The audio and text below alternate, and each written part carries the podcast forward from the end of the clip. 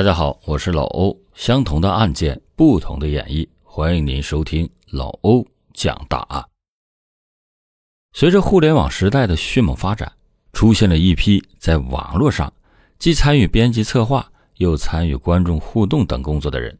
这些人被称为网络主播。主播展示才艺，粉丝观看欣赏，表面上似乎一片祥和，然而。就是这样和谐的环境，使得来自江西的女主播赵女士怎么也想不到会暗藏危机。二零二一年九月二十三日，江西省南昌市公安局来了一个女生，只见她抱着一个猫，浑身忍不住的打颤，脸上也全是泪水。看到这一幕的警员立即的上前带领这个女生坐下来，并且进行了安抚，耐心的询问来由。这名女生渐渐的停止了哭泣，稳定了一下情绪，说：“啊，自己要报警。”女生称自己是一名女主播，姓赵，在三天前拿外卖的时候，被一名外卖小哥黄某闯入室内强奸了。她现在是找借口逃出来的，希望警方尽快对歹徒进行控制。明确了情况之后，警方索要了赵女士家里的位置。立即的组织人员对犯罪嫌疑人黄某实施了逮捕，并且对此案展开侦查。不久，警方就将犯罪嫌疑人黄某抓获归案。经过对黄某审讯，警方得知，原来此人根本不是什么外卖员，而是经常观看赵女士直播的一名粉丝。黄某是重庆人，非常的喜欢看赵女士的直播。经常使用“小玉”这个账号到直播间观看直播，并且进行点赞打赏。时间久了，赵女士自然眼熟自己的这个粉丝，也不会怠慢这位忠实的金主，经常在直播间中与他进行互动，甜言蜜语更是不断。看着镜头里话音甜美、长得也漂亮可人的赵女士，黄某的邪火隐隐生出。一个邪恶的想法慢慢的从黄某的心中冒了出来，一个恶毒的计划也开始衍生。而这个时候的赵女士依然每天正常的直播，丝毫没有察觉到自己已经成为了别人眼中的一块肥肉，也没有察觉到危险正朝着自己一步步的逼近。接下来的日子里，为了放松赵女士的警惕。获取赵女士的信息，黄某开始更加频繁的在赵女士直播间进行点赞打赏，并且与之进行互动。这一来二去的，两个人就更加的熟悉，赵女士也更加信任直播间的这个大哥。有一天，赵女士直播的时间有些久了，下播以后，她有些疲惫，打算赶紧收拾一下就去休息。不过，还没有来得及把设备全关掉，就收到了一条私信：“妹妹直播了这么久，还没有吃饭吧？看你挺辛苦的，我给你点个外卖，你把地址发我一下。”大家都了解，粉丝和主播的互动，除了线上以外，线下也或多或少有些联系，并且有的粉丝为了表达对主播的喜爱，也经常会给主播寄点东西或者点外卖。所以赵女士觉得这也是一件比较平常的事情，并没有多想。看到发件人是自己的粉丝小玉之后，更是感觉心里边暖暖的，就把自己的地址和电话全都给了他。就这样，黄某以点外卖的理由骗取了赵女士的真实地址和电话，并且开始实施他的计划。他先是订了一张重庆飞往南昌的飞机票，之后又在当地买了一把水果刀和一些成人用品，还有一身外卖服务。之后便根据赵女士提供的地址直奔赵女士的家中。在到达赵女士家门口以后，黄某以粉丝给赵女士订外卖为由，敲开了赵女士家里的门。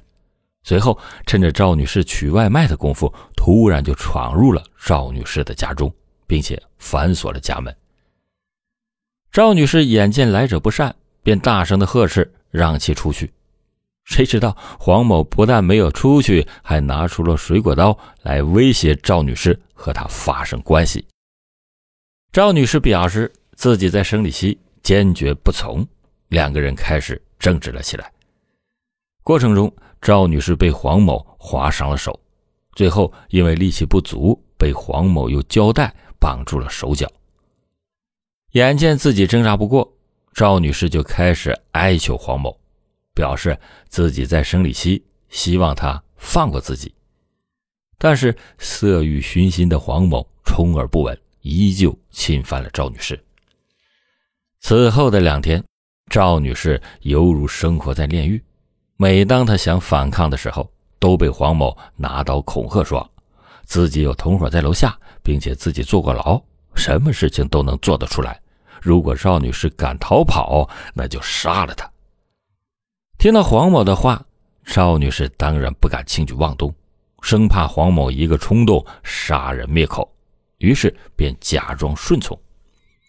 就这样，赵女士被迫的在生理期与黄某发生了六次关系。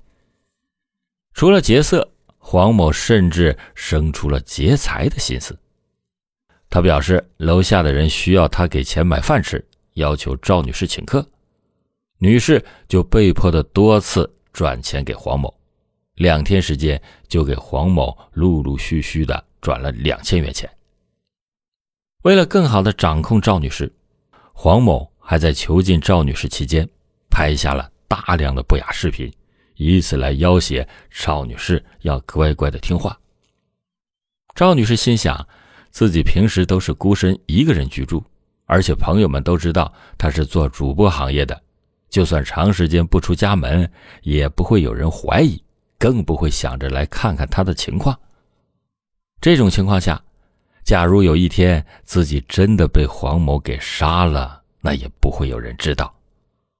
越想越害怕的赵女士决定展开自救，而机会也很快的就到来了。她慢慢改变的态度让黄某非常的满意，也开始放松了对她的监管。直到第三天，赵女士发现家里的猫生病了，这让她既兴奋又担心。兴奋的是，她苦苦等待的机会终于到来了；担心的是，见识过黄某的狡猾和卑鄙，就怕黄某不上钩。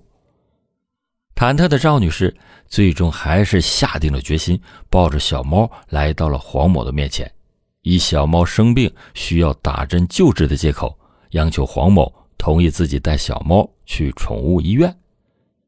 或许是对自己手段的过于自信，也或许是觉得自己有赵女士的把柄，他不敢逃跑的笃定，黄某破天荒的竟然答应了赵女士的要求，并且警告她不许耍花招。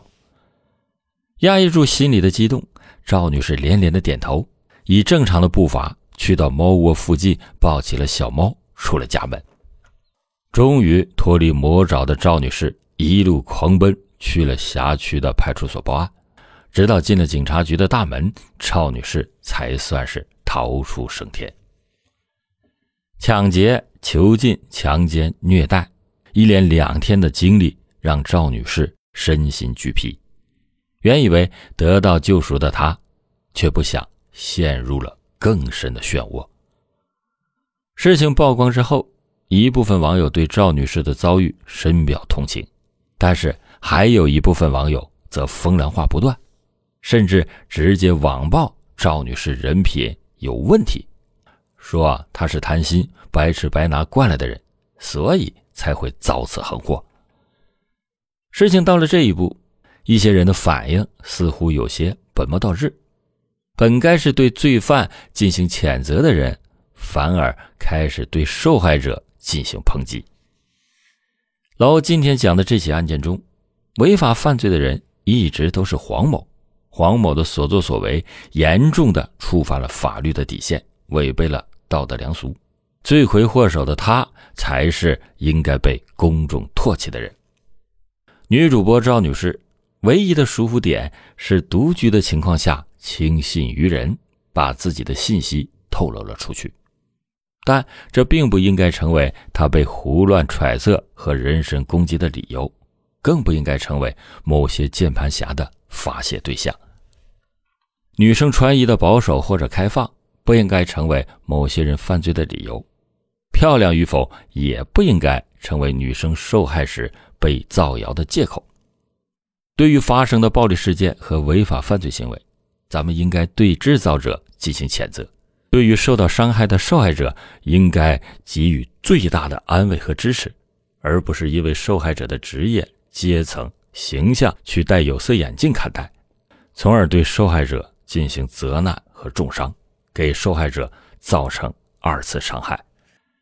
最后，公众的视线不应该被受害者有罪论带偏。在复杂的社会和纷杂的言论下，我们一定要有自己的独立思考能力。好了，感谢您今天收听老欧讲大案。老欧讲大案，警示迷途者，唤醒梦中人。